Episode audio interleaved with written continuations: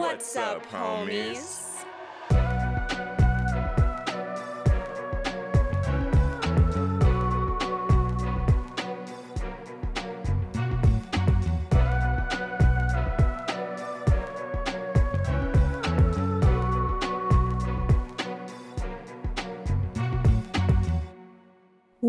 What's up, homies? I'm Erica.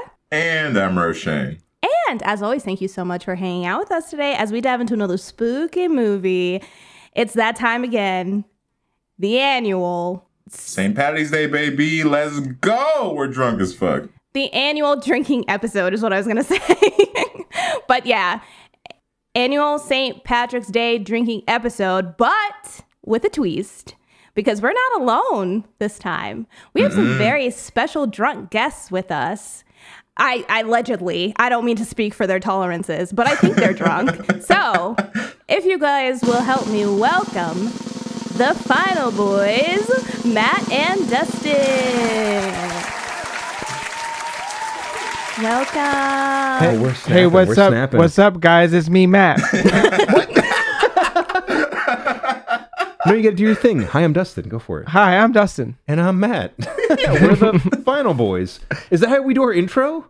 I don't remember. I don't remember either. Oh my God. We wing it every time we do every single time. Thanks for having us, guys. We're really happy to be here. Yeah, thank you so much. That sounds right. Sometimes. I think you guys do it like that sometimes. It sounded like something we've done before. I'm sure. I don't know. And I'm Matt. And I'm... Well, we've been drinking, obviously. A little bit. Allegedly.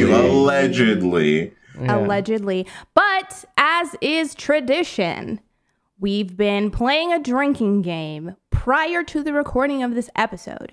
But this time we let the Final Boys pick the final choice, but me and Roshane had narrowed it already down to 3 movies. And then you guys chose from those 3 movies, and you guys chose Slither.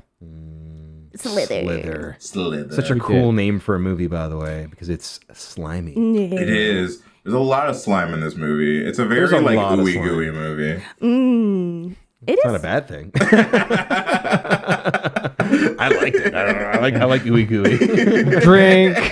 Yeah, we should drink. There's some tentacles in there somewhere. Mm-hmm. Drink to the ick. Made me feel uncomfortable, guys. Ick. Ew. Gross. Yeah. Yeah, we chose a gooey, ooey, moist, wet movie to drink to, and it perfect. It worked out. It really worked out. Yeah. We actually had to make up the drinking game this time again, which, if you guys remember, we had to do for our very first drunk episode for Grabbers. We had to make the game up for that one. Mm-hmm.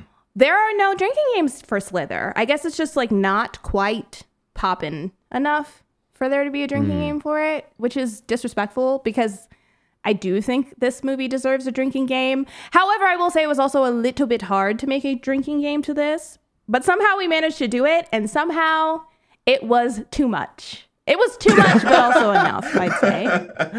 Probably. I kind of love that. I'll be the first to say on record that I think that the drinking game was pretty on point. Okay.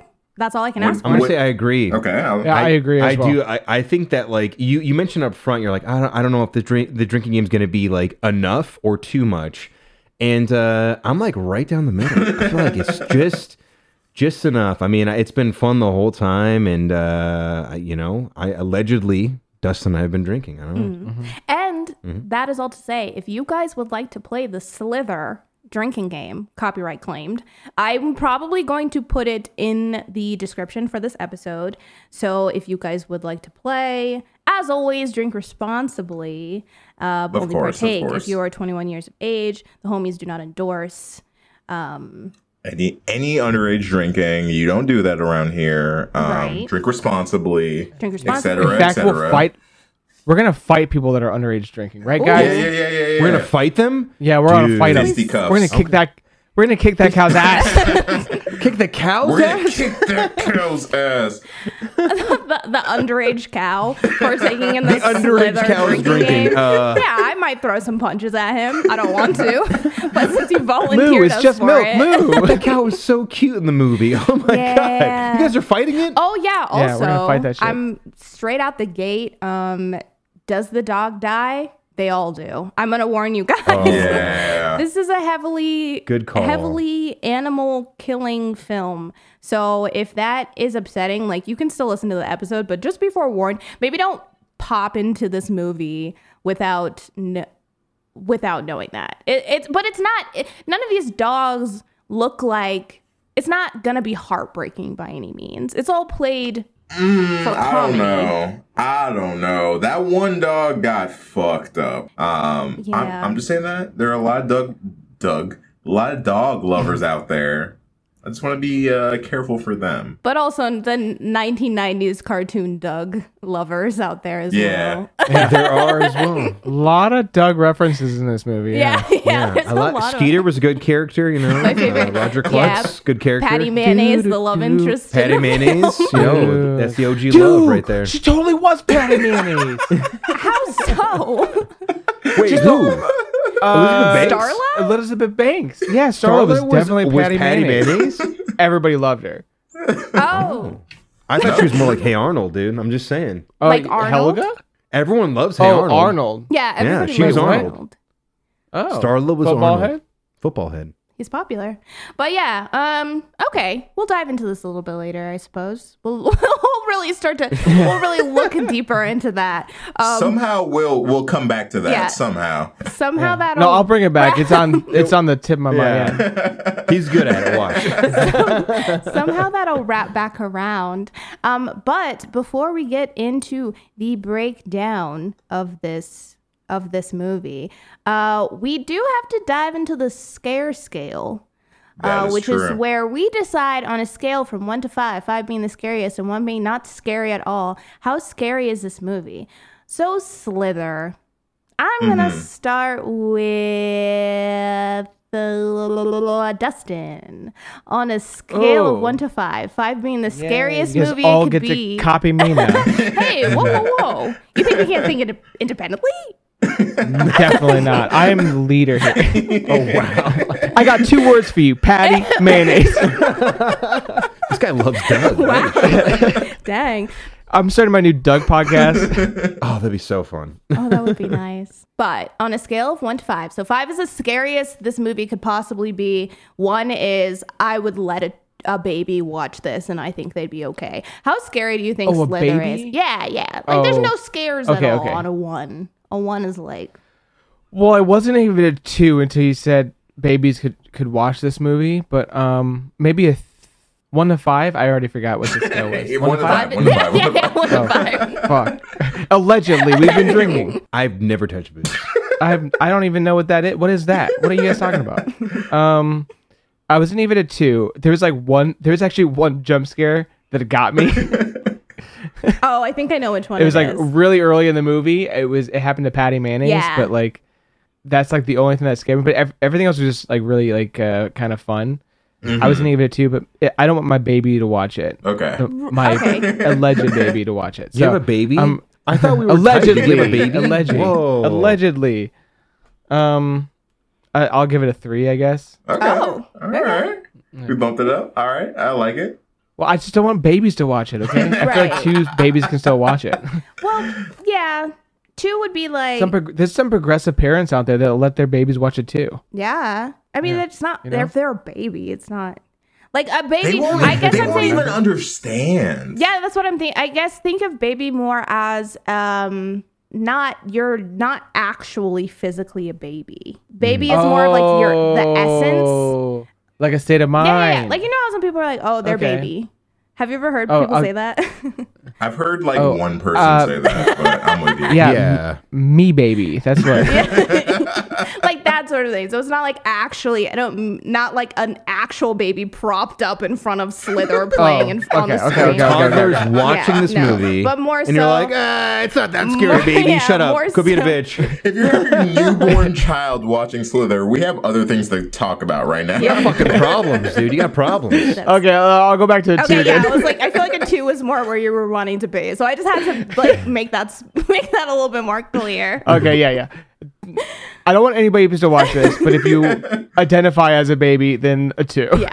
Okay. That's respectable. We'll go with a 2. Okay, so Roshane, 1 to 5. I think also a 2. There are some like slightly scary bits, but I feel like this movie overall is pretty campy.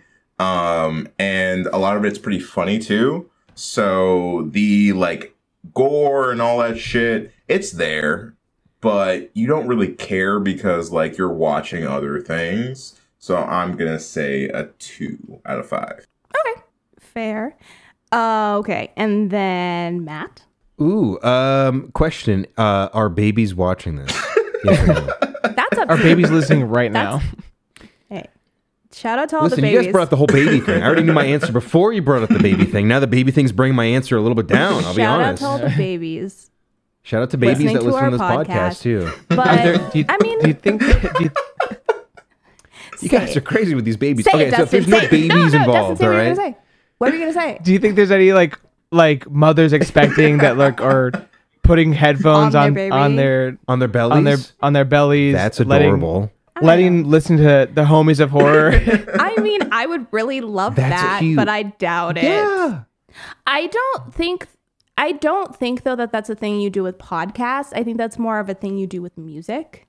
Because absolutely. I think you're wanting them to hear soothing tones and not the cackling of two podcasters describing decapitations. And hey, that's soothing. Yeah, I disagree. I think that's very soothing. The way you guys talk, you guys have really good voices. Are you kidding me? I'm going to tell you the truth. I listen to your guys' podcast when I'm doing yoga in the morning. Oh, but that's a real statement. That's not me just like sugarcoating it. That's a real fucking statement. Honestly, I'm honored. Legitimately honored. I'll be stretching. First things first. Downward dog, and it's like Erica's talking about her love of Hellraiser, and I'm like, this is tight. This is real tight. This is kind of relaxing. No, but I will say I could see someone maybe doing that for Roshane's synopsis, putting that part. Oh. And letting the baby listen to that part. I'm sorry to whoever's doing that. Nah, you bet. But, Matt, what was it? Realistically, I'm going to agree with everyone else so far. I'm going to go with the 2. I'm a big fan of like the goopy and spoopy and like the nasty tentacles and monsters and all that. But I mean, like, I feel like all of us are relatively, I hate saying this, desensitized to a certain degree to that stuff. So yeah, 2 is comfortable. It's gross, but like Roshane said, it's very campy and very like approachable, even though they're showing you like, unfortunately, dead cats and dogs and cows and ripped in half humans, but it's funny the whole time. So I'm going to go with a 2. Okay. Yeah. I'm going to fall in there as well. Yeah, there we go. Cool, nice. It's not, there's not really jump scares that's a lie. There is a couple, but I think that the way that they're played off leans a little bit more into the comical. It's not going to be like stop your heart jump scares. And yeah, the main horror in this comes from the body horror, which don't get me wrong, makes you feel uncomfortable and kind of icky, but not in that same way that a more like scare heavy movie would make you feel. So I think there's enough comedy in this to really lighten the mood. So yeah, 2 out of 5. I think this would be an easy one to watch for people who aren't super into horror. Because I would say as a whole, I think it leads more sci-fi. Oh, for sure. Yeah, agreed. It has like that, it almost feels like The Faculty a little bit where it's like you have like, yes, you have like that gross like sci-fi monster thing going on, but it's like fun and it doesn't gross you out so much. Yeah. So 2 out. That's a unanimous. That's pretty good. You know what? That's cool. I'll drink to that. Drink. Yeah. Drink. Hey, cheers, everyone. Drink to 2 out of 5. Drink to cupping, Dustin. Allegedly drinking. We're not drinking. Also, really quickly, we don't typically do this, but I think for this specific podcast, I think it's important. On a scale of 1 to 5, how drunk is everyone? Starting with the one, the only Miss Erica. I knew you were going to do that. I would say. Oh, I would say I'm probably like a 3.5, but I feel myself. You know when you feel yourself moving up? Yeah, you're punching up right now. Yeah. You know when you're somewhere and you're like, oh, as time goes along, I know I'm going to be peaking before I go back down. Because I really was coasting through the whole movie.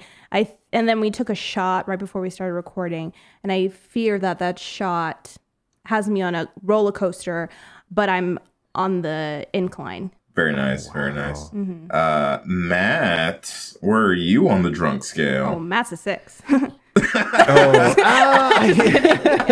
don't think I'm a 6. I think I'm kind of with Eric on this one. I'm like, she said like 3.5, kind of teetering. That shot is probably what did me in, to be honest with you. So I'm like, allegedly, I'm like a 3.87 right now. Okay. I'm probably gonna hit 4 in the next like 22 seconds after I'm done talking, but. Yeah, I'd say about a 3.8 is where I'm at. Punching up to a 4 very quickly. Very nice, very nice. Dust. Allegedly. All is allegedly. Dustin. I want to be on the record. I don't think baby should drink. Controversial.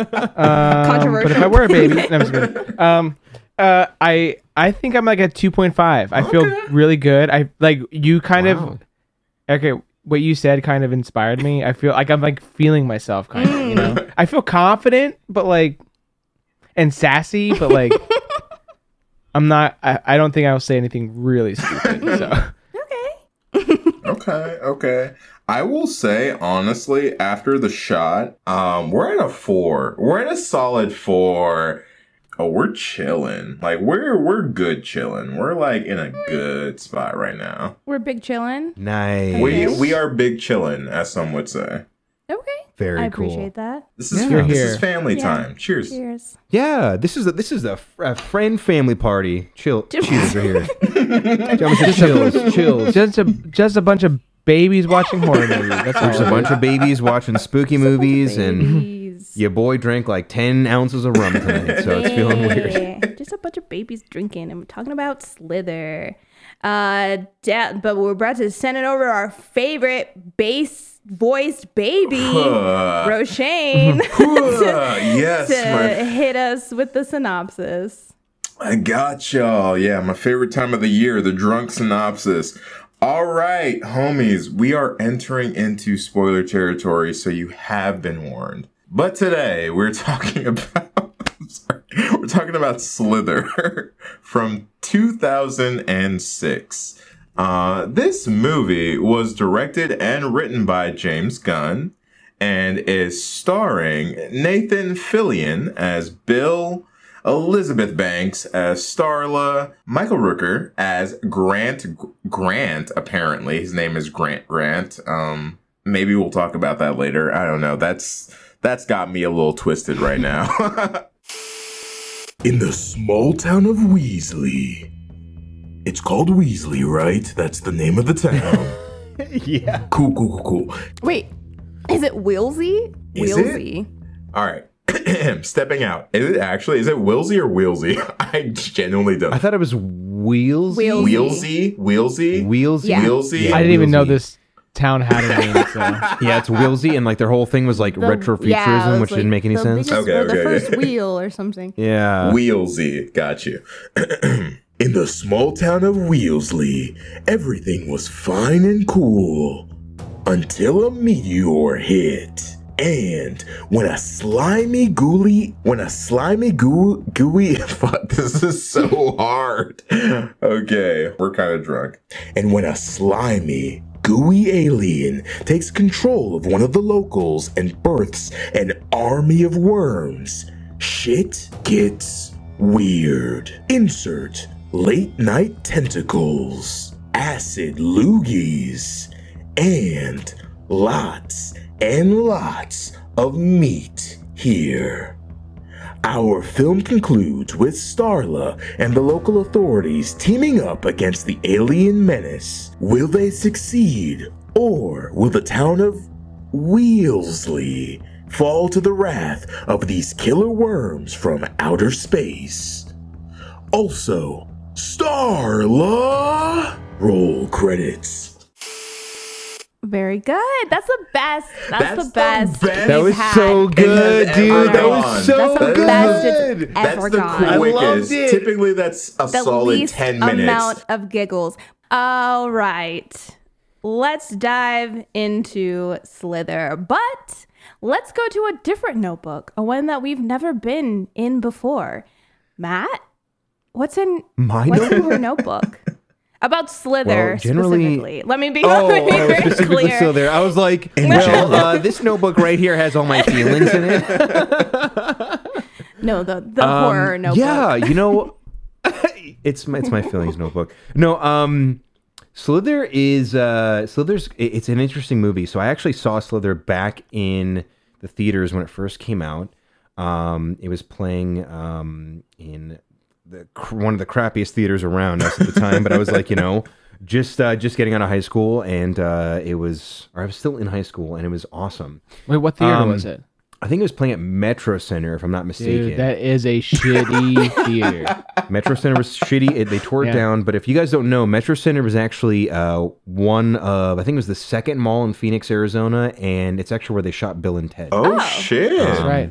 I did not know that, actually. So it was that's where actually I saw a lot of movies when I was a kid. I lived not too far from there, where I could like skateboard to the bus stop and like go to the Harkins and see films. So it wasn't too far away from me. So yeah, I remember seeing this in the theater and laughing my dumb teenage face off. And you know, as I got older, I definitely watched it a few times. And like for James Gunn's first feature film, I liked it. I always liked it. I thought it was fun. But I will say, what's in my notebook, Erica, to answer your question, is the first thing I wrote down was, this is Fred Decker's Night of the Creeps, starring my boy, Tom Atkins, which I know a lot of people don't like Tom Atkins. I like Tom Atkins.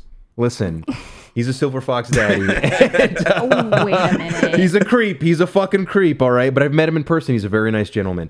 And yeah. This is Night of the Creeps. I don't know if you guys have all seen Night of the Creeps. I have not. It's been a minute, but I have seen it. I will say, not to dispute your Tom Atkins argument. I know. He did some questionable roles. Any homies who haven't seen Night of the Creeps and don't know Tom Atkins, like just straight off the bat.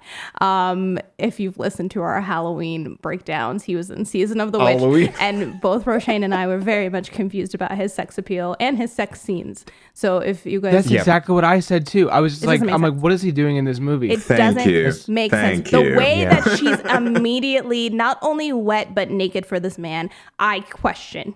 I hate to say it, but I question. No disrespect for him. But I'm going to be real. But I question it. Listen, I'm a full-grown straight male, and that's how I identify myself, but I was naked and wet for him as well. Fair. I don't understand it. We watched it together, and I was like, Matt, when did you get naked? And my couch was soaked, dude. I don't know what happened. That's fair. You know what's really funny is I was actually kind of starstruck when I bumped into Tom Atkins. So we have a very, very, very small horror convention here in Phoenix. And Tom Atkins actually came here a couple of years ago. It was like the year before COVID or the year of COVID, whenever like before it like ramped up and we all had to do lockdown. I remember I was looking at like a merch table and someone tapped me on the shoulder and they were like, hey buddy, can you take a photo of me and my friend? And I turned around and my answer was sure, just instinctively. I'm like, yeah, that seems fine. And it was Tom Atkins asking me to take a photo of him and his friend. Ooh. And my dumbass shut down and I was like, I've seen every one of your movies. And I didn't say anything. I took the photo with his iPhone and then handed it back and I was like, have a good one. And I fucking power walked the opposite direction. I could ask Tom Atkins any question under the sun. Yeah. And he probably would have been cool with it. Or gotten a picture with him. I freaked the fuck out. Or I could have been like, now take a picture of us. I know. And I understand why his roles are problematic. I understand that. But Tom Atkins was in Night of the Creeps, which has a very, very, very similar plot line to Slither. And I think that's why I like Slither a lot, because I really enjoy Night of the Creeps. That's fair. A bunch of an alien species comes to Earth in the form of a slug creature, and it enters into the human psyche and starts merging with humans. And there's a whole debacle with the town trying to fight these slugs away. It's very similar. And I kind of love it. Yeah. So. I've seen this movie like a long time ago on television, but like I never really dove deep into like, oh man, what made Slither, like who's involved in Slither? Like I never looked into that. And so I didn't realize that it was James Gunn, nor did I realize that it was James Gunn's directorial debut. That to me blew my fucking mind. I didn't I was shook. absolutely fucking shook. Yeah, great debut. Of course, though, when this movie came out, it was by no means a success. I think it's gained a cult following over the years, but I mean, maybe financially this movie did not seem like a success for James Gunn, but I really enjoyed this movie when it first came out, and I still do. I think, though, if you go and look on it on Amazon now, it like the synopsis says, from the director of Guardians of the Galaxy. So they're obviously like going off of James Gunn's later successes and pinning it onto this movie. But yeah, no, I was very much a fan of this movie, which I think all three of us have seen it, but this was Dustin's first time watching this movie. Wait, this was your first time? Mm-hmm. Yeah, I watched it for the first time today. Also, I found out today that it was James Gunn directing it. And also I found out today that it's his directorial debut just now. I just found that out from you guys talking. Right this second. Well, sorry to drop that bomb on you. Yeah, that's a pretty big bomb, because like James Gunn, when you say that name, it's like that's a, I mean, I don't want to speak for everyone, but like Guardians of the Galaxy is like some of the best Marvel content that's out there. Agreed. But it's just fun. I feel like that's what most people, like when you hear the name James Gunn, like that's what at least this generation of people and like most people who are going out to movies these days, that's what I think a lot of people attribute James Gunn to. It's like, all right, Guardians of the Galaxy, and then furthermore, like moving forward, like DC and like all the shit, but like comic book stuff, like hero stuff, like that's what people associate James Gunn with. And like when you go back and you're like, oh, also he directed Slither for his first thing. You're like, I feel like a lot of people don't know that. No, and it's like super campy horror, because like the other note that I had in my notebook, Erica, was the one that I really wanted to mention is the fact that like James Gunn came from Tromaville, right? James Gunn did Troma like shorts, and he did like a lot of the camera work and shot a bunch of stuff for Lloyd Kaufman. So he's like a very big Troma guy, right? And so like in the movie we were just watching Slither, there's a scene like Dustin called out where you see Toxic Avenger on the TV screen, and Lloyd Kaufman's actually in Slither. He's actually one of the drunk characters in the background. Oh shit. So it's like, yeah, dude. So like James Gunn came from Troma films, which of course are low budget and East Coast style horror. And he just loves that whole realm. That's where he started, got his like his feet kind of wet in the whole genre. And then this is his first film as a director and writer controlling the entire thing. So he had like little tidbits of like Troma film and Tromaville sprinkled throughout. And as a fan of like Troma stuff, I love that. I think it's super cool that he still like stuck to his roots and kept that with him. Yeah, I have, not for James Gunn specifically, I have mixed feelings sometimes about directors who use the same pool of actors over and over and over again, because it's worked to varying degrees for me. I think just say his name. Just say Rob Zombie. Just say it. Just say it right now. No, it's Tim Burton. Okay. Why is his wife in every film? Why is his wife in every film? Both of them. You know, it's like it's. I mean, Shuri Moon's cool, I guess. Yeah, but it's like you know some. But I will say for James Gunn, I think specifically,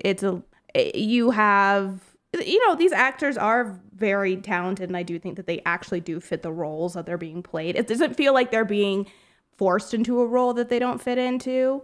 Like, I do think that they fit the roles that they're put into. True. Michael Rooker is a very specific one for him. I will say Michael Rooker in this movie is like Tom Atkins for me in Season of the Witch. Could anyone else play this role other than Michael Rooker, though? Yeah, Brad Pitt.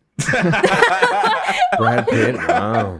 I would love to see Slither with Brad Pitt. That sounds fantastic. Actually, Jason Sudeikis. I want to switch it. Jason Sudeikis. You know who I could have seen play this role? John C. Reilly. Yes, dude, absolutely. Yeah, absolutely. Actually, absolutely. Yeah, he's a great actor too. Great actor. And he matches good that. Good fucking call on that one. That's actually really fucking good. Because Grant seemingly in this movie, he's meant to be that like compared to Starla, he's not a looker, but it's like everybody's really drawn to him because he was like the rich kid of this town. And I feel like everybody's really charmed by that. But I don't think he's necessarily meant to be a heartthrob by any means. It's just that he was maybe the popular rich guy in school, and that's carried over time. I feel like John C. Reilly could very much fit into that, where compared to like a young ingenue, you don't expect to see somebody with him like that. But I would believe that John C. Reilly came from a family that has money. Like, he's giving me rich dad vibes, so I could see that. That's a really good call out. I could totally see John C. Reilly fitting that role perfectly. And like, maybe it's because, like, all right, I love Step Brothers. I think the movie is like so stupid but perfect in its own way. But I could totally see that character just sliding into like the not the spoiled, but like the rich kid in town vibe, and like totally fitting that like slightly creepy kind of like always had a silver spoon in their mouth character. Like I enjoy that. I could see him pulling that off perfectly. Yeah, absolutely. That's a good call. That was really good. Yeah, it's really he's a good actor too. He's a good actor. I'm kind of curious, Dustin, because it was your first time watching this. What are your like general thoughts right now? Like after just finishing the movie, watching it for the first time, how are you feeling about Slither? Well, you know what? This movie was a lot of fun. Okay. I think I wish I did see this. So 2006, I just graduated high school. I was like right. It was like as I was going to college, so I just don't think I had much time for anything in 2006. But like, I kind of wish I did see this. I knew going into this movie that it wasn't going to be like a masterpiece, which is really. I've been struggling with this a lot lately, just watching like old movies that like Matt absolutely loves and being like, I don't get it. Like, you know, like I don't get this movie. Season of the Witch is a good example of like he kind of hyped it up, and I'm like, I don't like Tom Atkins creeps me out. Like I just don't like him. Not that I don't like him. I don't like him in that movie. I'm sure he's a fantastic guy. So like, I have nothing. There's no sentimental value for me where like I can watch back and be like, oh, I've had these memories at this time. So it was just like I watched it for what it was, and it was just like a. I'm using this word very liberally, but it was like a dumb horror movie. Yeah, you know, like I think it's definitely something worth watching. Right. Like, it's definitely something worth watching, especially, like, knowing now that James Gunn directed it, like, right, like, where he came from. It was a lot of fun, and I love seeing Nathan Fillion. Like, yeah, right? He's my Tom Atkins. He's my generation's Tom Atkins. But, like, this movie was just... It was just a good time. You have to watch it, not knowing that it's not like a serious movie. First, but if I watched it in 2006, I'd probably be like, let's go see it. Like this new, like I'd probably bring a date to this movie, and thinking it was gonna be like a horror movie, like thinking they would get scared, and I was gonna like, you know, share popcorn. Like, I do think this would be a great date movie though. Like even today, I think this is a great date movie because it's like just horror, but just campy enough that like you can be kind of sort of scared but still enjoy it, you know what I mean? It's Agreed. Definitely leading into like that type of B movie creature feature, like and it knows that it's tonally trying to do that, so it's definitely leaning a little bit more towards the silly, like classic monster movie vibe, which I really enjoy. I really love that. And I think it does it well. I think sometimes what you get into with movies that are very specifically leaning into that tone is they have a hard time striking a good balance between still being a good and competent movie on its own, like standing on its own while still leaning into these B movies of like the past. But I feel like this movie does a really great job of balancing both, and it's legitimately funny. And I feel like that is very hard to be. A lot of these movies are not actually funny, but this movie actually stands up for me as far like the humor of it. Stands up pretty well. I still laughed when I watched this, and it's been a very long time since I've seen this movie, and it was better than I remembered it. But I think that's because when I first watched it back in, because I don't think I saw it when it first came out. I think I started seeing it when it was like playing on TV. Yeah, so it would have probably been like a few years afterwards. And I remember when I saw it then, I liked more of the like body horror aspects of it. But I feel like now I appreciate the other side of it and like the humor of it. Maybe it's just because I'm older and I get the jokes more than I did at the time. Yeah. I don't know. I don't know if that, or if maybe I was just paying more attention to the movie than I've ever have in the past. But no, I think it balances everything surprisingly well. And the practical effects actually hold up. Mm-hmm. I mean, the effects across the board, because I'll even give it the stuff that is CGI for 2006. Not bad. It's kind of, it looks pretty good. It's kind of like fucking up even movies that came out recently. It's kind of yeah, true. It's kind of punking them, and I think that's a little bit embarrassing. Like, for come on now. It looks pretty good. I mean, like, I think that the practical and like CGI effects, like, they actually hold up quite well. I mean, you know, it's on a budget, obviously. It's like James Gunn's first film, and Universal took like a big chance with this movie, right? They were like, hey, this dude does Troma film movies. Those are no budget East Coast dog shit films.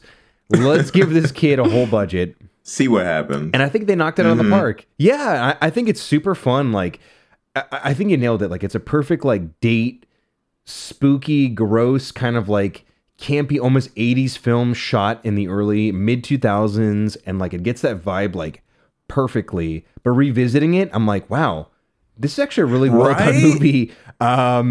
There's a lot that's really well done. Like the shots are really good, the way it's edited is really well, the dialogue is like douchey, but like it works.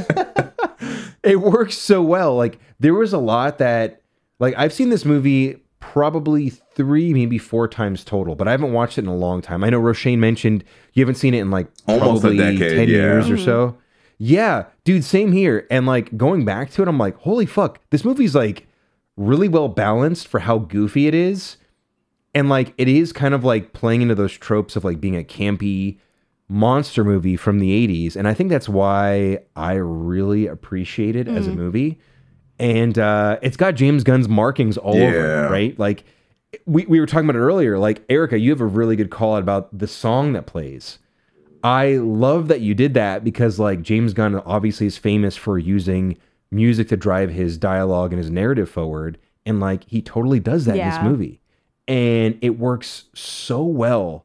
And, like, you have these, like, little, like, trinkets and like little like tidbits of like his style just sprinkled throughout, almost like watching a an Edgar Wright film. That's like you watch what I was gonna say, stuff. Dude. Yeah, like it has that same energy. Absolutely, like from not just like the incorporation of horror, but like the comedy and the way that like these characters exist in this world, and like they still feel like real people. But you can tell that they're like kind of crafted for this specific narrative, and like the way that their jokes hit, just the way that the dialogue is. I agreed. Edgar Wright. That's what I got from this whole thing. I'm like, this is so well balanced. Like you can go back to watch old Edgar Wright films and be like, holy shit. Even though it's like dated in a sense, like going back to Shaun of the Dead, it is dated in a sense, but you like see his style throughout the whole thing. And then you go watch Baby Driver, which is like phenomenally done, and you're like, oh my god, it's Edgar Wright no matter what, through and through. So sorry, I can go on a tangent about that, but that's what I got from it. No, that's definitely fair. But I do want to talk about the characters a little bit. Specifically, I would like to start with Grant, because one of the drinking game rules was to drink every time Graham made you uncomfortable or like gave you the ick.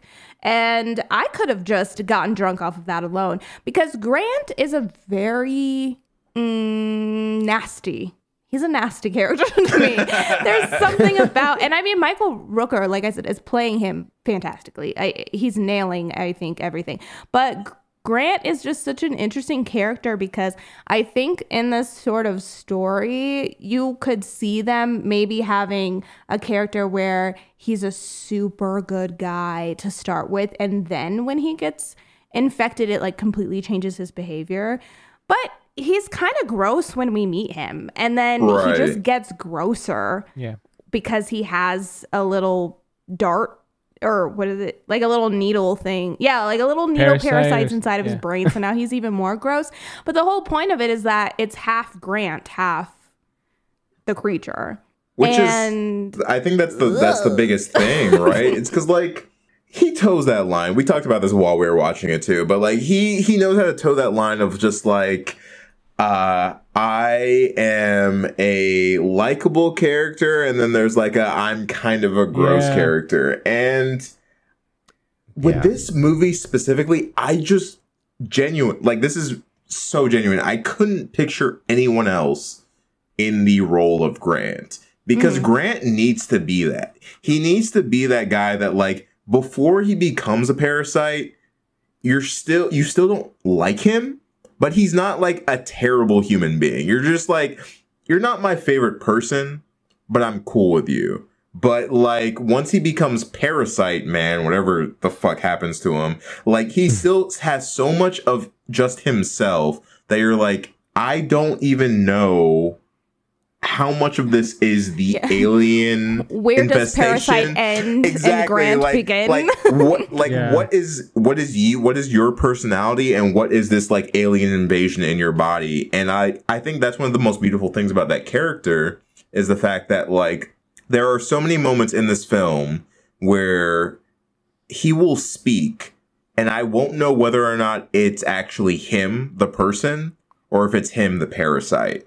And I think that that's very important for this character because I think that, like, even when you look at Starla as a character and, like, why do you care so much about this man who is clearly fully goo at this point? Like, he has completely changed, but then you realize, actually, I don't know if he has because, like, I feel like a lot of these lines that he's using, like, halfway through the film, he's probably already said to Starla. Whatever his personality is now is not too different from the guy that he was before he got infected. And, like, I think towing that line is very important in terms of just, like, making this more of a, like, less Men in Black where just, like, somebody is taking over this character. Thank you for saying that. Yeah, it's Edgar. Right, yeah. It's Edgar, 100%. Thank you for saying it. Yeah, sugar water. Because it's the same idea. I was thinking it the whole time, dude. It's the same idea, but there's this weird kind of nuance that's attached to this character that I do actually enjoy. And I think a lot of that nuance comes from the fact that he is not a just, like, pitch perfect, like, I do everything right character from the beginning. Like, I like that he has a little bit of stank to him when we first meet him. Yeah, no, he's very stanky. He's very stanky. Much.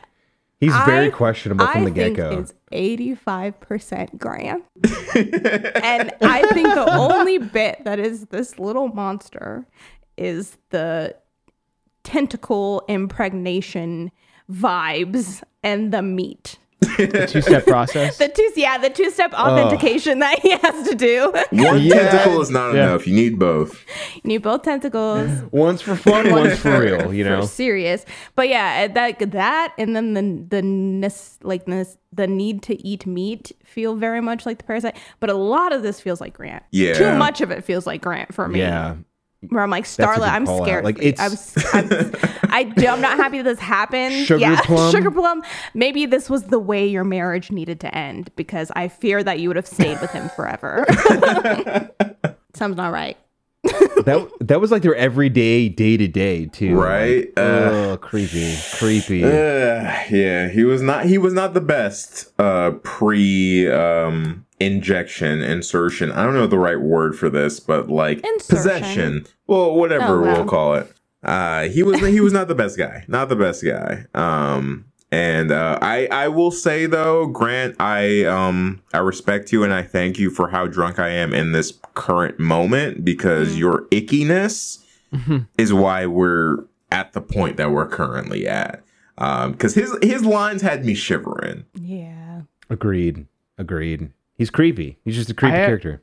There's something you guys said earlier, like while we were watching the movie, about like Michael Rooker playing Michael Rooker in all those movies. So like, I'm having a hard time even to say, like this is a third, like this expanded to the third level of like between Grant the parasite, and then like just in general. Michael Rooker as an actor, because like he always plays such icky characters that are like assholes or shitheads, but they're likable. That's the thing. That's that extra key to it, is like they're never like fully hateable. Mm-hmm. Like he always adds something that you're like, right, you're very clearly a shitty person, but I can't help but like you a little bit. Well, he's the Grinch. Yeah. It's like he's always has something where he's like, oh, rah, rah, rah, rah. But then his heart grows 3 sizes by the end of the movie.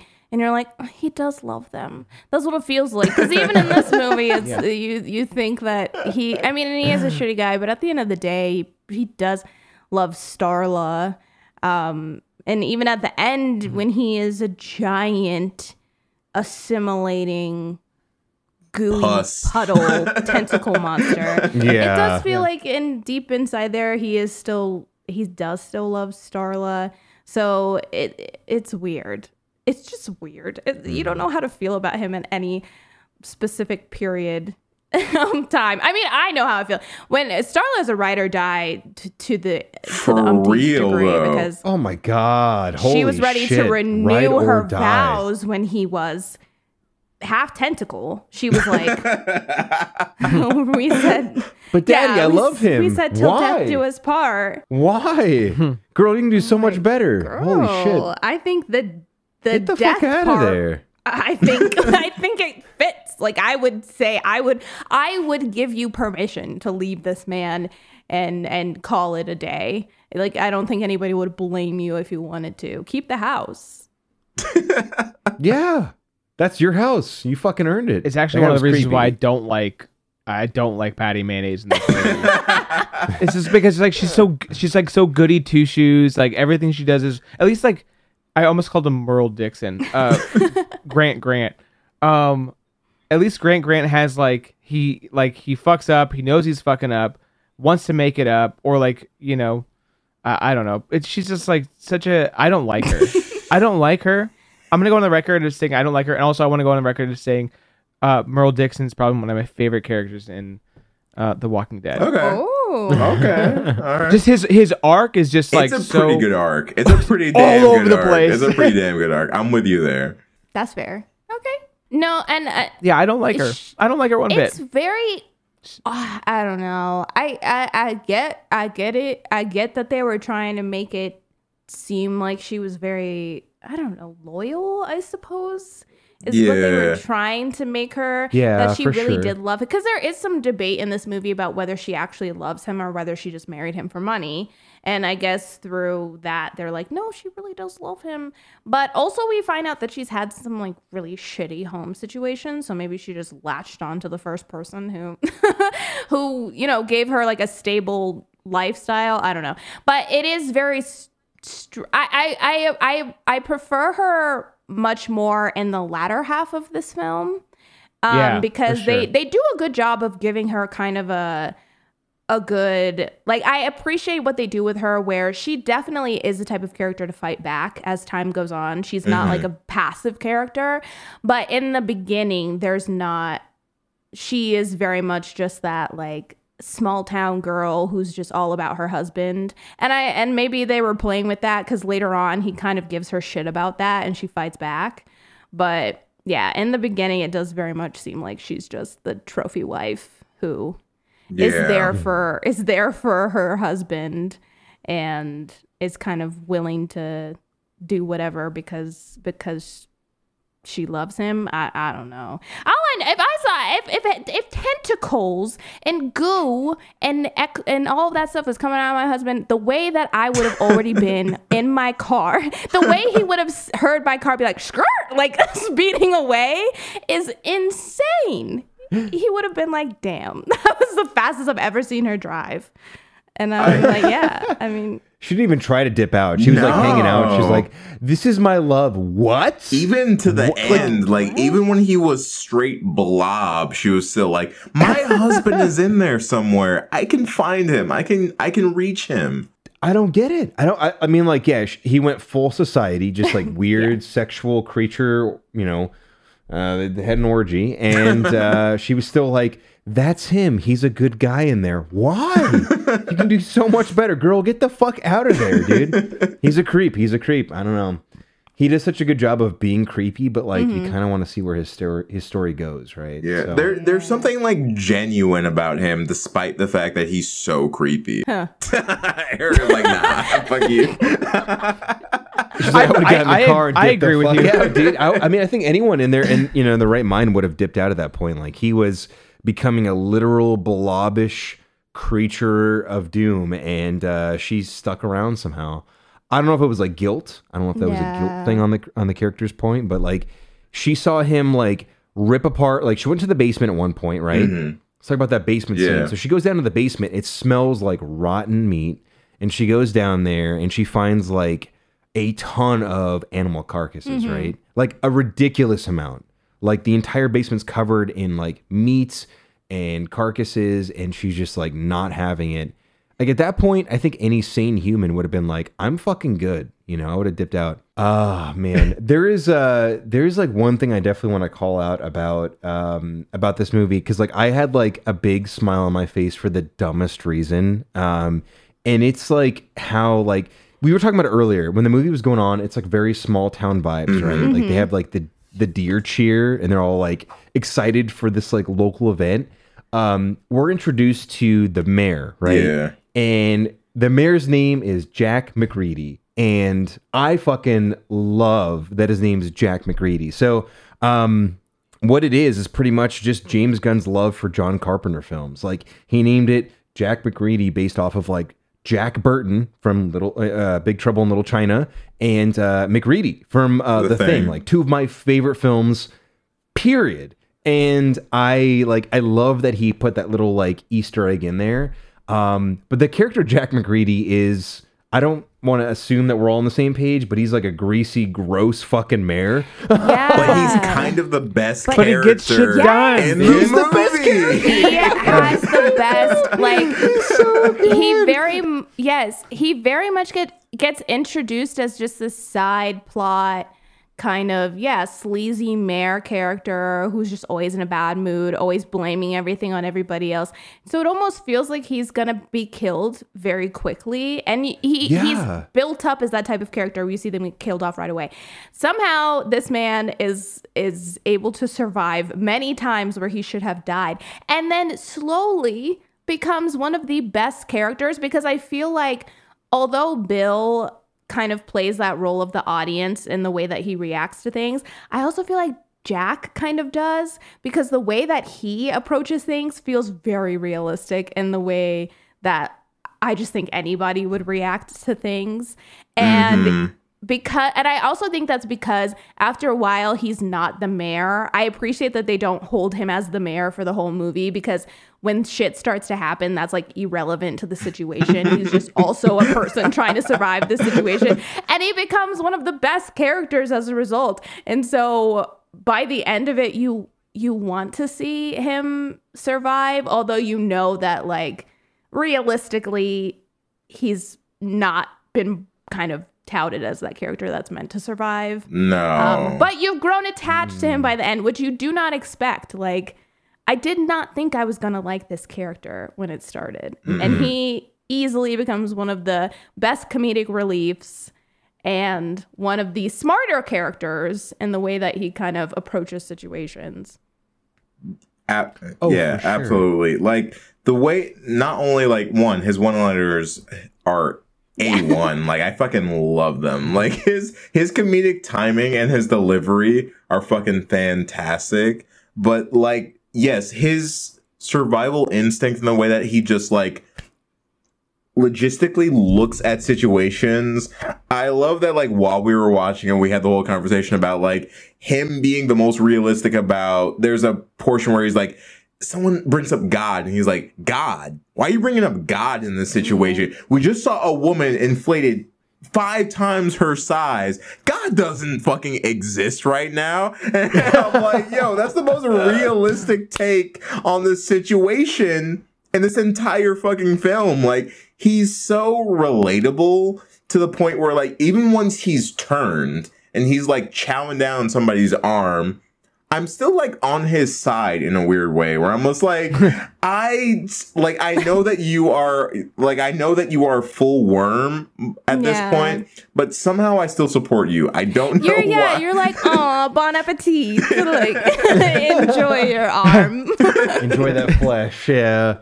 Yeah, he's like the most likable, but like also such a shitty, gross character. He's terrible. He's awful. He's a terrible, sleazy guy, but like it's fun to root for characters like that sometimes where like, I know you're not probably going to make it, but I kind of want you to. Mm-hmm. And yeah, I don't know. I really like the Mary. He says some like disgusting shit and they like let him survive so long in this movie. So long. I'm like, this guy should have been done, like Erica said, immediately. But nope, he fucking keeps lingering on and on. He's a survivor apparently. And he's bitching about at one point not having any Mr. Pibb. I'm like, all right, this prima donna is like so ridiculous, but they keep him around and like he gets better with age. So right. I love it. I love that they gave him a cool name. Like it's a reference to John Carpenter. I love that he's just fucking gross, but he's funny. Yeah. I mean, he's fucking funny. And then even his death though is hilarious when he's like, "Oh my god, please kill me! I'm in so much pain. Oh, I've turned." Like Bill doesn't fucking hesitate. Not even a second thought. It's like, all right, bet. It just shoots him in the fucking face. Like, okay, goodbye. Like, yeah. It's over, buddy. But also, like Bill is a character. So Bill. He's adorable. That's like the word that I would use to describe Bill, because like he is like one of those characters where like hero of the story, because everyone's kind of relying on him. He's the head of the police. He's a sheriff. Like he's the one who's supposed to keep everybody safe. But like every time he's on the screen, I'm just kind of surprised that he doesn't die, which is a strange place to be. But I do appreciate his character and just how honest it is. Like, I feel like out of everybody in this crew of just kind of wacky characters, he's pretty, like, honest with his feelings. Like where he's at most of the times. He is actively chasing a married woman the entire movie, but like at least he's pure about it, you know? He's not weird about it. He's just like, hey, what was that thing for you? And despite the fact that we are in a life or death situation, I'm gonna shoot my shot. Fuck it. Just trying to be a good friend, partner. I know what his goal was. Listen. We all know what his goal was. We were like, all right, we love Nathan Fillion. He's a good actor. He's charming. It's great. He was trying to sway a married woman to leave her husband for him. Yeah. And he would always bring up points of like, remember back in the day? Yeah. And like, remember when you wanted me to be your bodyguard and we were going to go to Hollywood together? Starla. Remember when we were like going to go do some great things together and then you married this guy? And now he's a blob. You remember that? Yeah. Remember you were going to fuck me and now you have a tentacle husband? It's like, Bill. Right? Bill. Thank you. I mean, like, we all love him because it's Nathan Fillion, right? Like, I feel like you can introduce a Nathan Fillion character to anyone and be like, wow, that guy's really charming. It's just the way he acts, his style, his just the way he looks, essentially. It's crazy. Nathan Fillion is just a charming actor. But, like, if you put it in the context of, like, you're trying to steal a married woman away from her marriage. Right. With, like, these old dreams of, like... When she was 14 and, like, wanted to go to Hollywood and become we don't need to go into the specifics of that for this movie. Oh, but we do. Let's talk about ages for a second. Yeah, let's talk about a teenager. Well, but also at that point, she was married to a tentacle monster. So it was like after he's gone full tentacle. That's the best time to shoot your shot. But nobody knows, though. Nobody knows. Yeah, that's right. But after they see him, I'm like, okay, now you can kind of do whatever. Like he's full tentacle. You've got free reign. But yeah, but that whole story he tells about them being like 14 years old and he was 17 or some shit. That was before he knew that. I mean, to be fair, they knew he had a floppy arm and they knew he tried to strangle Starla to death. Mm-hmm. So like, true. All accounts. Nathan Fillion's a better choice. Like, for sure. Yeah. If you're going to choose Nathan Fillion. But yeah, he didn't know quite the extent of. But she already chose. True. Right. True. Right. She already chose. She was married. She's already chose. she made the decision. She made her choice. Yeah. She made her decision. We don't know the whole situation. This is just a snapshot. This is a week-long thing. We don't know what happened before this. Was it a shotgun wedding? We have no idea. We don't know what Nathan Fillion said to her on countless other occasions when he was drunk. And that's very true. He could have been a creep. And we see many photos of like Grant and Starla's, excuse me, Grant. We'll leave that in. At least I don't have the hiccups. So we need at least one hiccup or burp in the episode, or else it's not real. It's not real. I was like, at least I don't have the hiccups, because that was rough last year. But that was hard. We see lots of pictures of Grant and Starla on their many marriage adventures. So yeah, though maybe they had a good. You can tell that they shot all of those pictures on the same day, though. I will say that.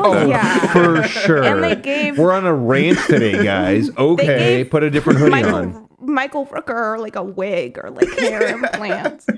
Yeah, that fake ass hair. Yeah. He looks. He's nice, way better as a bald. Yeah, yeah. He's one of those people where it's like bald is the move. Yeah.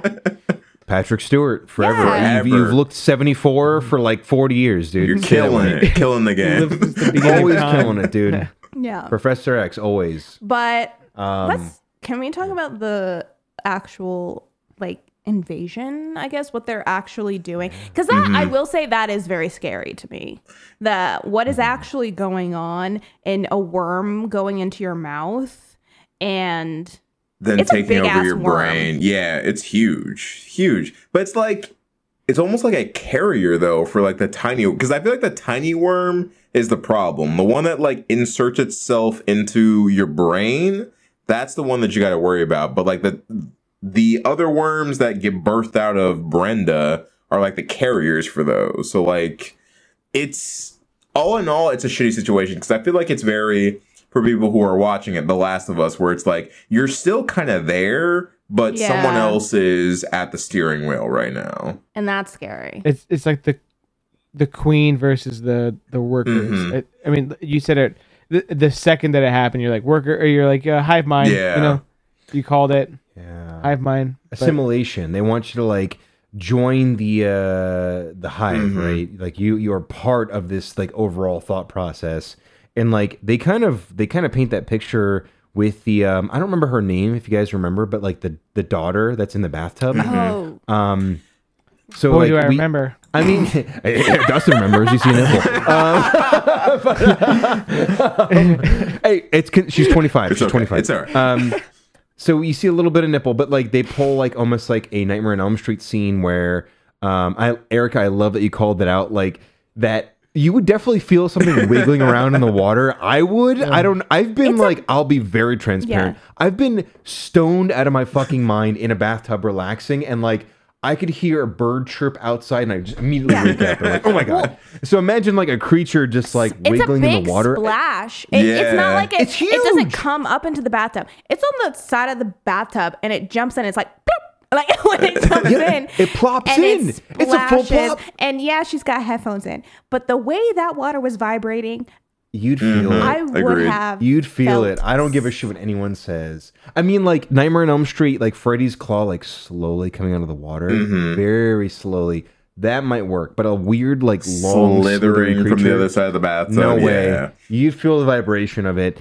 But so like. Yeah, that occurs, and then when the creature jumps into her mouth, we finally, as an audience, get to see that it's a hive mind, because like, it gets into her mouth, and she starts seeing these visions of not only Grant like doing his deeds, but like you see another like otherworldly shit of these like creatures killing other creatures, like assimilating.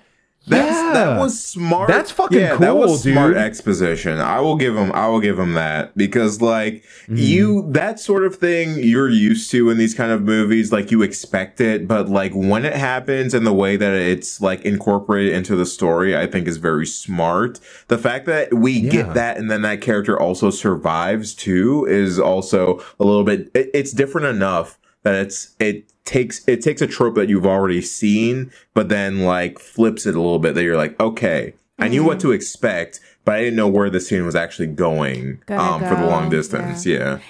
And she survives from Chekhov's manicure.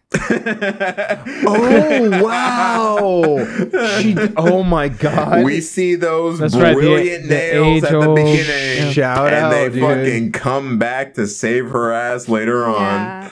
Because full circle, dude. Fucking has, those teal job. She has long nails. What was your friend's name? Oh gosh, Kiro something. Kira? I don't remember. They said it once. We'll put the. But they showed the. We'll put the clip in. We'll put the audio clip in so you guys can hear the full exchange. Kali, what did you do to your fingers? Kirigashimi done them. She's Japanese. Yeah, looks more like that Pokemon's done to me. Foreign stuff is classy if you knew something. Because, yeah, her nails end up becoming very important because they're long, fake acrylic nails. She can dig them into the slug and pull it out of her mouth. And she's the only person who successfully does that. Everybody else, the worm goes into their mouth. And it seems horrible. Yeah. I mean, once that worm is in, it's a wrap. People are vomiting up blood. And then there's zombies, which is fun because I feel like as an actor, it would have been very fun. I know that's why Jenna Fisher wanted to be in this movie, because she wanted to play a zombie. And she was married to James Gunn at the time. And he basically gifted this role to her for her birthday, because the original actor dropped out. Yeah, didn't want. It was like, I got something else I want to be in. So her wish came through, and she got to be a zombie. Although she's only a zombie for a very small amount. But I will say, for the other actors, I do think it would have been really fun to play the zombie, because it's like you're half Grant, and then half yourself, and then half Slug. Yeah. Well, that's not half and half and half. That's like a third. Wait. The math. Hey, yo, listen. The math checks out. We're not mathematicians. No, that. Honestly, that's very true, and that's actually one of the very few notes that I took was that I think, specifically Michael Rooker's role would have been very fun to play from an actor's perspective, because possession is a thing that you see a lot in horror, and that is a fun role to play. But I do think, going back to the Men in Black thing, that idea of just you're still yourself, but you also have to imagine the idea that someone else is taking over your all of your thoughts and your feelings and stuff like that. That's a hard thing to do. It's a hard thing, I think, to present on camera as well. And I think that at least in this film specifically, whoa, that alcohol's hidden. This film specifically, I do think that it's done very well, where all the characters, once they get hit by the worm or the slug, they will change. And you know that they've changed, but they still retain a bit of themselves. But they're different enough that it stands out as okay, this person's clearly zombified, or this person's clearly being taken over. But I think the incorporation of their personalities is what makes this one a little bit different. And what makes it more fun, too, is because I think as a person who loves zombies and loves the idea of zombies and that genre, it's fun. But having personalities attached to these living beings who are being controlled also adds for a level of diversity and variety that makes your movie or your story stand out. Because even characters I'm going to forget his name now. Willie, right? Wally. That's his correct.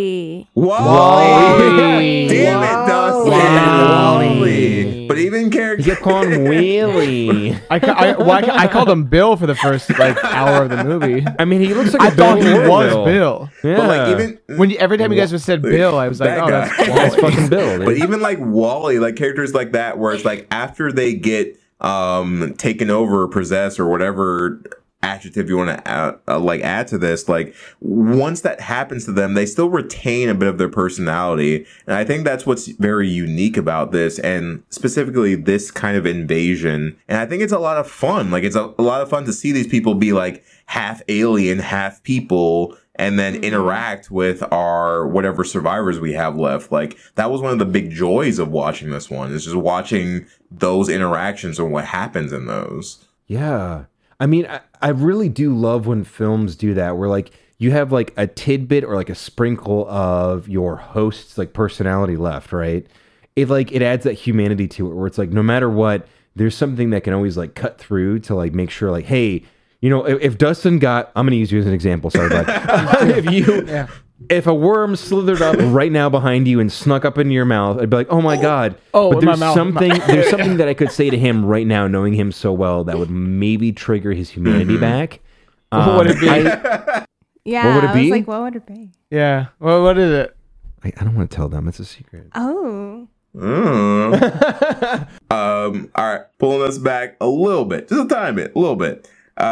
For the kind of basically the ending half of this film, and like once everything's popping off, the worm babies are birthed, the town of Wheelsy is completely compromised, and we're like coming into our final section here. Like, how do we all feel about like the way that this whole story kind of ended? Like, ooh, can I just say that like, the one thing that I love about small town horror films is I kind of love when a town is overtaken. I don't know what it is, because like obviously my entire life I've lived in big cities, you know, whether it's East Coast or obviously now West Coast.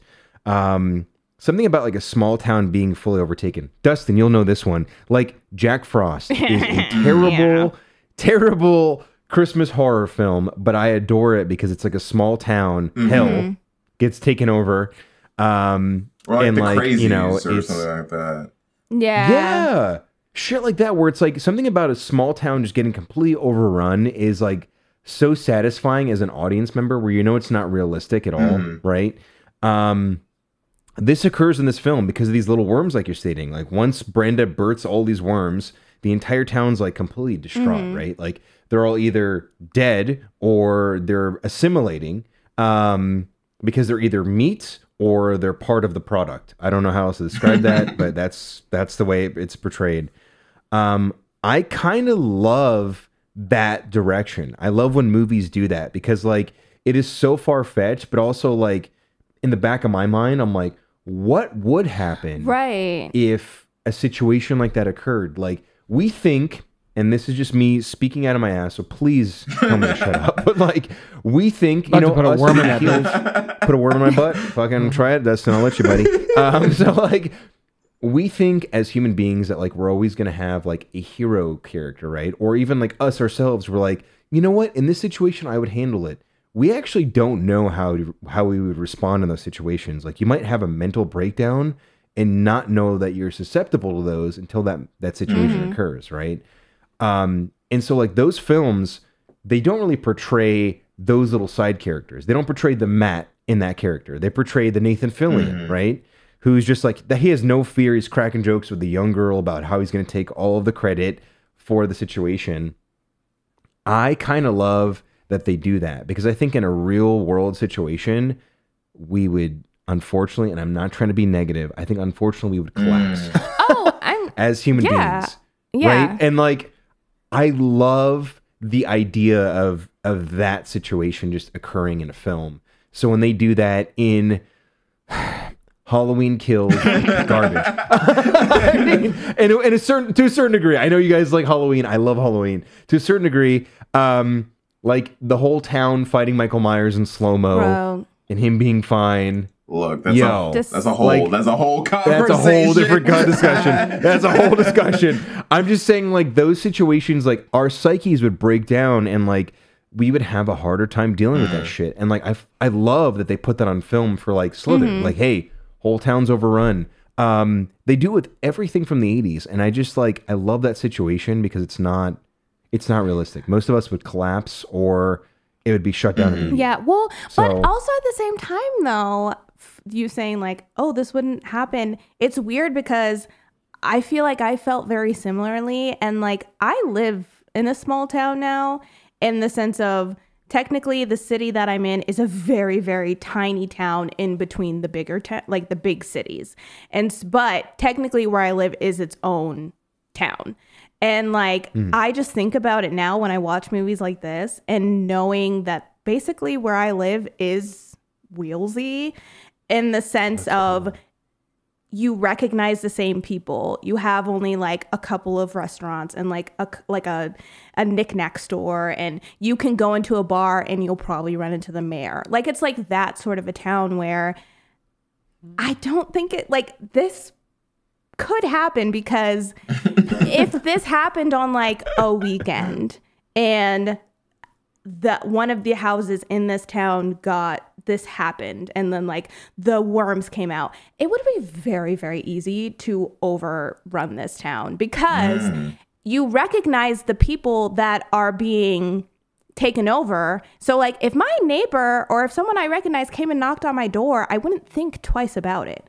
I would open my fucking door and be like, hey, what's up? You know what I mean? Like, it's those little things where I feel like when I lived in the city, I was like, no fucking way would that happen to me. Right. But it's different in a small town, because there's a certain camaraderie that is just built. It's automatically built in living in that town, where you just, even though you don't know people, you recognize them and you're like, hey, blah, blah, blah, blah. Or like everybody's at one bar.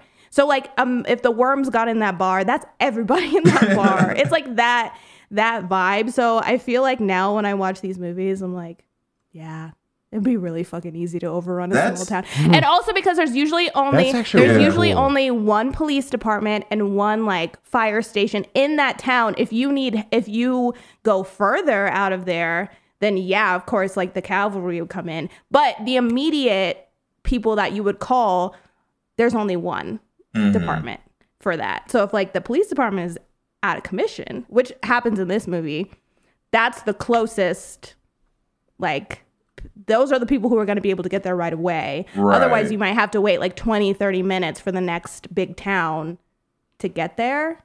So I'm like, I hate to say it, but low-key that could happen to my town. That's a good fucking point. And that's something that I don't think I think about a lot as somebody who's mostly lived in bigger cities, is the idea that, like, when you watch movies, specifically like this one, that there are so many communities that are like this, that will watch this kind of movie and be like, fuck, that could so easily happen. Because, like, for me, I'm like, I see any sort of invasion, like, zombie or anything like that, living in, like, L.A., I'm like, I'm dead. Like, I'm dead in the first day. Like, I don't have to worry. I don't have to worry about this shit. Like, I'm not going to make it longer than 24 hours. But, like, I do think that there is something to the idea that, like, that person that you see every fucking Tuesday that is like, oh, that's my Tuesday morning. I see Gerald at the fucking grocery store. And that's Jimmy who gives me the sandwich every morning. And then all of a sudden one Tuesday, Jimmy just spits acid in your fucking face. And you're like, I don't know how to react to this shit. Like, that's a very valid fucking point. And I think too, like, that's part of the fun too of watching these kind of movies, right? Is like, you know that there at some point will probably be some kind of hero moment, but the reality of the situation is if something like this were to actually happen, we're so fucked. Like, come on. Like, we're not making it out of the situation, or at least, like, for the small town that this thing starts in, it's gonna spread to the whole fucking town before this thing actually gets fucking contained. Like, let's be real here. Yeah, because it's easy for it to, that's the worry, right? Is it for it to spread to the big town? It's like, which also is like, oh yeah, who cares what the fuck happens in this like 1,000 whatever population place? But the big worry is it's spreading to the bigger towns. But I don't know. Yeah, I think it's pretty realistic how things happen in this movie, in the sense of just because it seems like this town is so small and it seems like everybody maybe hangs out in the same areas and probably trusts each other very well. And I also think it's pretty like, I know what you're saying about like Nathan Fillion is kind of that hero character, but I do love that he's also kind of a bumbling idiot. I think that like Dustin pointed out how he's like holding his gun in one scene, how he's like barely ready to react to any danger. But also, yeah, in this ending bit, I mean, he survives off of pure luck, and also the fact that really only 3 people survive this, I think, is probably the most realistic aspect, is that the entire town gets taken out, but mainly because nobody knows what's going on. The only people who survive are the main 3 people who actually knew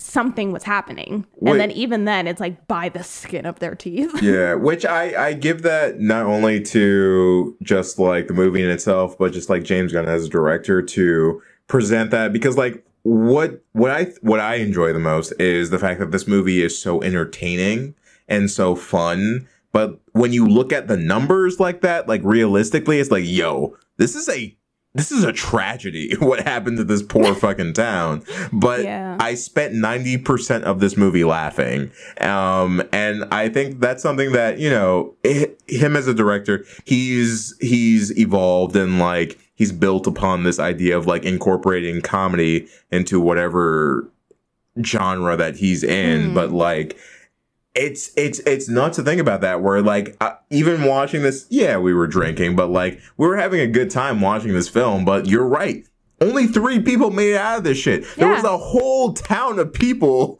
who are all dead now. A whole fucking town. And when you think about it, in these small towns, something too to think about is that news spreads by word of mouth in small towns. In big towns, something happens immediately, it's reported because it's a big city. But in small towns, it's word of mouth that spreads the news, and then maybe it gets reported on. But like, there ain't no reporters who are going to be like, oh, today in Wheelsy, worms, yeah, right? Worms in the streets. Like, nobody's going to, yeah. There's worms everywhere. Oh my God. That's a good perspective on it. I think that he, like, they tackle it really well. That small town vibe. Like, now that you're talking about it like that, like, I am not used to the small town vibe. So like I could see it going that direction and having like these kind of bumbling, like they stumble over themselves characters, and they somehow made it out. Right. 3 of them. It makes it more admirable in a way. But yeah, I don't know. I think he just did it so well. They made it fun the entire time, where like you're sitting there watching it and you're like, this is dumb, but I'm not mad at it. You know, like this is that's a national tragedy. This is a whole town that just got fucking wiped off the fucking map, but by aliens, bro. Fucking aliens. But it's really funny how it happened. Yeah, I have a hot take. Okay, ooh, all right, hit us with it. Make a sizzle. Elizabeth Banks is the hero of this movie. Okay, for 2 reasons. She's the first person to actually, no hesitation, kill a zombie, and then ultimately has to make the sacrifice of killing her husband. Mm-hmm. She saves the 3 people that would be dead without her. But small town, where I thought this was actually going to go is because the police force was like brain dead. The mayor was brain dead. Elizabeth was like brain dead, but like. So where I thought it was going to go, and because I haven't seen this movie at all, was what I wanted to see happen was it's buck hunting season. Like the whole town is jazzed about killing deer, buck, is deer, buck, and buck the same thing. The whole deer cheer, the whole town is like, this is like their mission. This is like what they live for. Once a year, they can go just murder as many deer as they can. So like you already have this community that's kind of like built around this. The whole town is like excited for it. They have freaking hoedowns for it. Where I thought it was going to go was the police aren't doing anything about this. The people that are like directly affected by this are just getting just swarmed literally from this creature. I thought the town was actually like the small town was going to like triumph and like take a break from hunting buck and then like go on a vigilante of hunting these like slithers. I don't know, like worms. That would have been a really cool pivot. Cool. Like I'm not mad at where we went, but that idea is actually pretty fucking dope. Yeah. I do like Elizabeth Banks like being the hero because Nathan Fillion really didn't do anything for the movie, right? He even had the joke of like, hey, when I tell the story, I killed the deer. I saved you from the zombie deer, okay? So like, and that could still be the part of like, oh, he has this like story. He's the hero. But I thought it was like, I thought it'd be cool if we got introduced a whole new set of characters that actually like understood like hunting and like predator instinct kind of thing, where like where they like track and hunt deer. That's their thing. Yeah. I feel you. This town's built on that. Like I thought that would be cool to like know what true. Like none of these main characters mean anything. It's the town that kind of comes together that honestly would have been fucking hilarious if it was just like, aliens, you fucked with the wrong town. We do this every fucking year. We take a species and we fucking eradicate that shit. Yeah.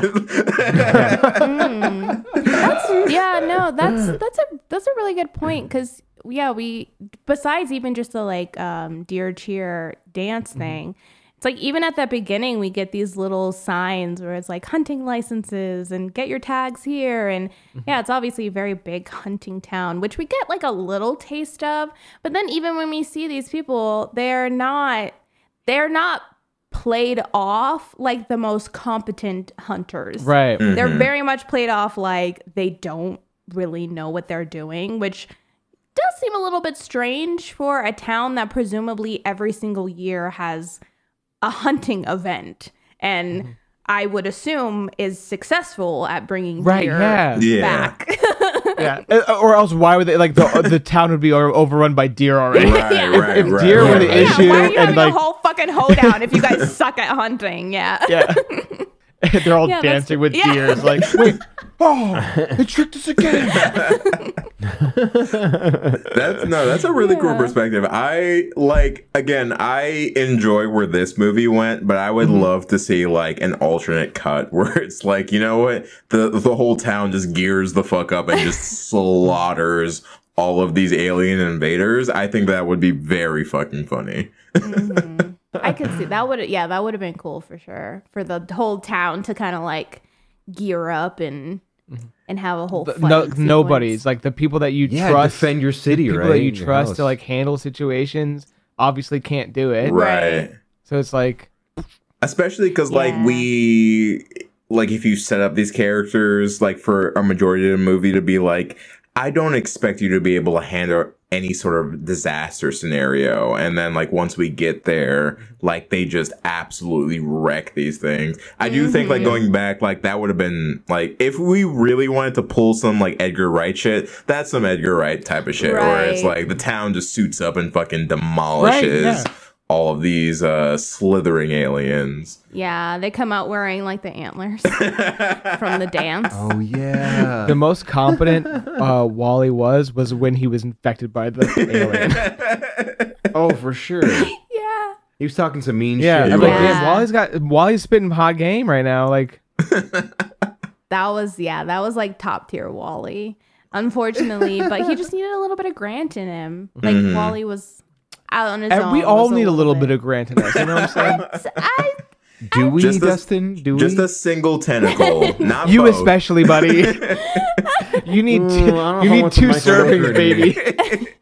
I'll take one tentacle, not both, please. I'll take the fun one, not the sexual one. A teaspoon of Grant for me, just the little bit of Grant. Yeah. Just maybe a little bit of the confidence. He's Mary Poppins, y'all. I don't know. That's true. Damn, bro. Like, this is full circle.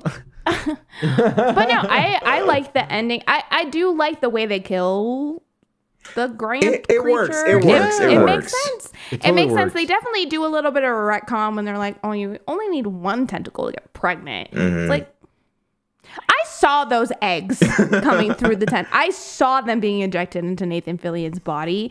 I understand maybe they weren't like fertilized, but he definitely still needs to get his fucking stomach pumped, which I assume he's on his way to do at the end. But he's dead. It feels he doesn't like he survive. Should be dead. He dies even 2 seconds later. Even if there's not eggs in him, he is filled to the brim with cum, and I hate to say that. Oh no! Sure. I love that you did say that. I hate to say that. But like, listen, if you weren't gonna say it, I was gonna say it. Someone's gonna say it. Yeah. He's filled with cum, and he's got an infection. Yeah. So he needs help immediately. I mean, he was oozing. He was walking away. There was jizz coming out of that man's holes. I'm sorry. Yeah, we all seen it. So. Oh God, he needs help. He needs something, dude. And hopefully he's not seeing the like town doctor. He just doesn't see. Oh yeah. Nah. Oh, I know, right? It's the big city. Yeah. He's some expert opinions right now. Exactly. Get to the city, please. But. Exactly. Yeah. Oh, you know, actually, the doctor was voiced by Rob Zombie. Oh, yes, I saw that on the IMDb, and that shit blew my fucking mind. What? That was Rob Zombie on the phone when Elizabeth Banks' character, when she calls the doctor to be like, "Oh, did Grant come in?" That was Rob Zombie on the other end of the phone. Interesting. Fucking James Gunn called in all the favors from him doing indie films from Troma stuff, and like it's charming. I think it's so charming. Like all things aside, and granted, I enjoyed this movie a lot, but I just think like as a directorial debut, fucking amazing, James Gunn. Like this, dude, so fucking good. Like this is the kind of movie you're like, yeah, that was my first movie, and you'd be like, fuck yeah, that was awesome. I would love to make a movie like that. That was super cool. Yeah. Like a monster movie that's really well done and funny and has like a stellar cast involved. And the practical effects slay. Like I really like this movie. It's very fun. Well done. I feel like he had a vision and he stuck to it, and I really have to applaud that. So yeah, I'd be very much pleased even if it wasn't financially successful. I would still be like pleased with what I put out. So I'm definitely glad that he stuck with his vision and did what he wanted to do, because I love this movie. Also, just to throw this out here, there is an Elizabeth Banks kind of sex scene in this with Michael Rooker. It's not really, but it's like implied, whatever. But I will say, if you want to watch a really good sex scene with Elizabeth Banks, hold on, let me get my pencil. You should watch Zach and Miri make a porno. Oh, dude, the sex scene between her and Seth Rogen is one of my favorite sex scene moments in any movie, and that. I'll take that to the bank. That I would put my name stamped on. You'll take that to the Elizabeth Banks. To Elizabeth Banks. It's because they're making love in that movie. Yeah. They're not fucking. Yeah, and the song that plays. Is so good. That's one of the best like romantic comedy films ever for sure, and like. Even like Jason Mewes' character calls it out during that scene. He's like, "What's going on?" Like they're they're like making love, and it's like perfect. And the rest of the movie's all. And the music's like, "I'll be with you." Oh, it's so good. It's so good. I recommend that scene. If you don't watch the whole movie, because like I could understand if you're like, I'm not in the mood for this movie, but that scene specifically is very much good. So good. Play devil's advocate and say I don't understand if you're not in a mood to watch that movie. I don't get it. Okay, I don't understand why you don't want to watch this movie right now. It's very good. I have it on DVD, I think. And I was a minute in college where I was like, I'm gonna watch this every day. Yeah. Justin Long plays a great porn star. You know, fucking Justin. Justin Long is amazing. Anyway. So this film, we talked about it in length. We chit chatted about Slither.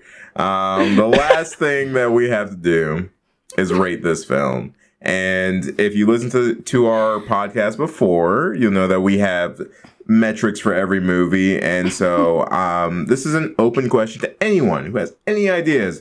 What should we rate this movie out of? What's a good metric for Slither? Ooh, Dustin's really good at this.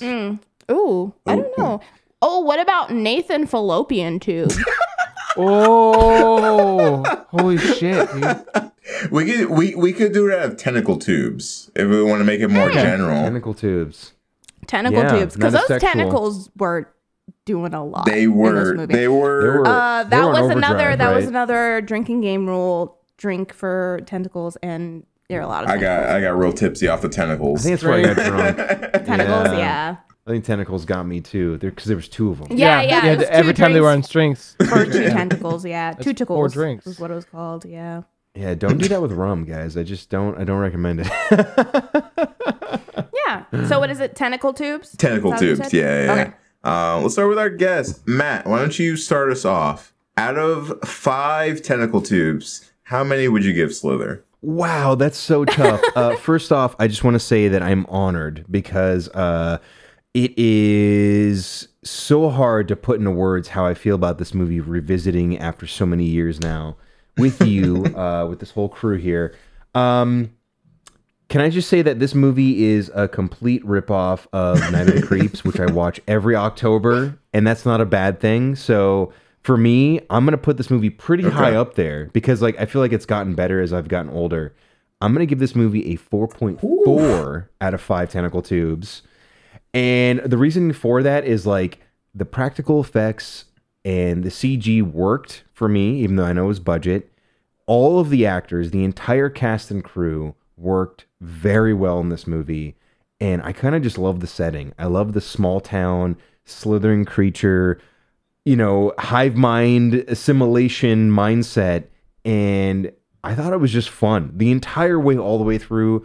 There, like, I knew it was nonsense and not realistic, but I never questioned it, and I was like here for the ride, and I kind of just smiled and giggled the whole time. So 4.4, pretty high for me, and like I really recommend Slither, and James Gunn's style shines the whole time. All right. Dustin? Yeah.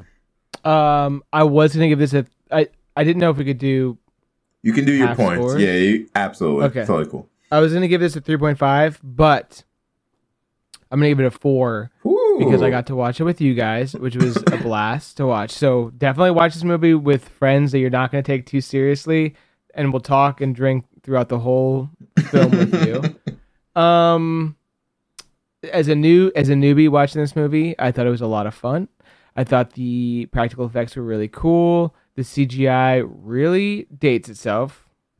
Like anytime there's CGI in this movie, you're like, you can feel it. But that's just that was the time. It was 2006. We're all we all want to be on our computers. But this movie was a lot of fun. It's dumb as fuck. This is one of the stupidest movies I've ever watched with a group of people, but I had a lot of fun doing it. Nice. Erica? Okay. I'm actually going to give this a 5. Ooh, tentacle tubes out of 5, which sounds wild and feisty. But the only reason I say that is because I'm thinking back on it, and I don't know what I would change from this movie.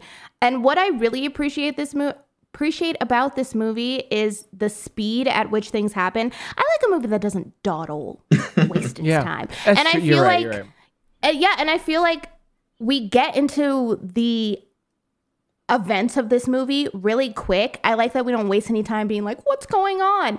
When things start to pop off, it pops off, and then it's just us dealing with that. Mm-hmm. And I love watching our characters deal with that. I love the practical effects. I think that this is like the right amount. This movie is just long enough for me. I think the acting is really good, and I think it's actually really funny. Even with some of the humor is dated, yes, I would say, but even still, it's funny. And I don't think you can say that for every movie from the early 2000s. For a creature feature movie, I think it kind of hits everything that I like about those, because what I really do enjoy about those movies is body horror aspects of them, and I think this movie does it really freaking well. I don't know, just thinking about it, I'm like, there's literally nothing that I would change about this. Also, I gave like a 0.5 for the priest zombie, who's like one of my favorite extras in anything. I mean, the extras in this are acting for their lives, and that is not, you can't always say that about extras. They knew the assignment in this movie, and I feel like they're kind of killing it. And so as a result, I'm immersed into this world, and I'm loving it. Okay. As the McDonald's I ate before we recorded this, so that I had enough carbs in my stomach to soak up the alcohol, I'm loving it. Okay, all right. My God, the way my dude's like going down at the end, that priest was perfect. So good. He's just like his hand shaking and shit. Yeah, you're right. You killed it. I want to give it an extra 0.25 on mine. Yeah, I'm going to give it 4.25 only because of what you said. I think it was good. That's very fucking fair, because like I initially think I was going to give this a 4 out of 5, but I think I'm going to give it a 4.5 out of 5. And like, I feel like that's mostly just arbitrary because I agree with you, Erica. I don't know anything that I would change about this movie. Like, I think the way that this movie is and presented is exactly the way that it needs to be. I guess, like, in this moment, the high nose part of me is just like, I don't think it's perfect per se, but it's so much fun. And especially if you're watching it, like Dustin said, with a group, like, this is a fantastic, like, friend movie to watch. Like, if you want to just throw something on with a group of people and have a good time, this is the fucking movie. Like, this is fan-fucking-tastic. The comedy works really well. There is still enough horror in there that, like, it appreciates the genre and it's still there. And it's good. Like, it's a really fantastic film. So, like, it probably is a 5. Like, it honestly is. But, like, to be safe or, like, I don't know. I don't know why I'm giving a 4.5 out of 5. But I'm sticking to my guns here with a 4.5. But I still think that this is a fantastic film that anyone should see. If you haven't seen Slither yet, it's worth it. Like, it's a lot of fun. Definitely check it out with a group of friends. And yeah, 4.5 out of 5. What was the metric again? Something tentacles? Tentacle tubes. Tentacle tubes. Tentacle tubes. Yeah, that's going to be mine. This movie respects your time, for sure. It does. Yes. At an hour and 15 minutes, you're like, I know it took us almost 2 hours to watch it, but like the movie wasn't that long. Yeah, that movie wasn't that long. Yeah, for sure. We had to take drink breaks. Allegedly, every now and then we had to break the seal. Right, but it's a perfect party movie. You guys nailed it. Oh, but perfect. That is it for Slither. Yeah. As always, we would love to hear what you guys are thinking of the movie. You can let us know on our social media. We are Homies of Horror on everything. Or you can email us. We are homiesofhorror@gmail.com. You can email us requests, recommendations, and business inquiries. If you'd like to talk a little bit more in depth, you can always slippity slide into our Discord. The link for that is in our social media bios. Our Discord is where we hang out with the homies all week long, discussing horror, but also other random stuff. So if you want to come in there, please do and say hello. Or you can tell the Final Boys what you think of this movie on their social media, which is... Dustin's good at this part. www.thefinalboys.com. We got merch, baby. Don't message us. We don't want to hear from you. I'm just kidding. Or hit us up at the Final Boys on Instagram. Ever, yeah, just on Instagram. Listen, we don't have this shit. Are you still using Twitter? No, I'm using Twitter. Yeah, we have Instagram. One. We have a Twitter, but we're on Instagram. Okay, yeah. Okay. Also, if you're listening to this on the day that it comes out, that means that it's Monday, which means that we are streaming on Twitch tonight. Twitch is where we play spooky games with the homies. If you'd like to come through and say hello, we would love to see ya. But also, both Matt and Dustin also stream on Twitch. If you guys want to check them out, here's what they play and when they stream. I only play World of Warcraft. I don't know. I didn't even know there was any other games. What games do you guys play? You guys play World of Warcraft too? No, the Forest. One? They play the Forest. You play World of Warcraft. There's original no OG. The original one. Yeah, just the one, right? Yeah, there's only one of them, but that's the only game I know of. So, yeah, I'm at your friend Dustin. I'm not as cool as these guys are. You stream on Mondays, yeah? Too? Don't you? I stream Monday mornings and Tuesday mornings. Okay. So after you're done watching my ass, you can go to a little double dose on Monday. Double dip. Maybe take a little lunch break and then go over there. Mm-hmm. Yeah, come on back. And then Matt. Yeah, I pretty much play horror games just to like suffer for whoever wants to watch it. But then I also do like my Tiki show on every other Sunday, so you can find me at Necromancer. Yeah, it's fun. You know, you watch me suffer and play through Dead Space 700 times in a row, so or Dark Souls, whatever I'm feeling. Love that. And also, yeah, if you go and watch his Tiki streams every other Sunday, you could learn a recipe that you could then use for the drinking game for Slither. Yeah, there we go. Full circle, baby. Let's go. Full circle, dude. Allegedly. Okay. Allegedly. We're not alcoholics. All right? It all ties back around. But yeah, catch out all the streams and say hello and say the homie sent you. If you're not on our stream, tell them the homie sent you. If you're on our stream, then just say hi. But last but never least, if you are so inclined, we would love it if you would leave us a rating or a review. You can do both on Apple Podcasts. Some more ratings and reviews we get, the better. It recommends our show to more listeners. And we just like to hear what you guys are thinking of the show. Also, leave a rating or review for The Final Boys, please and thank you. We'd appreciate that. They'd appreciate that. And that'd be nice. Oh, and you can do the same thing over on Spotify. Spotify, you can only leave a rating, but you can click the stars underneath our names to leave a rating on Spotify.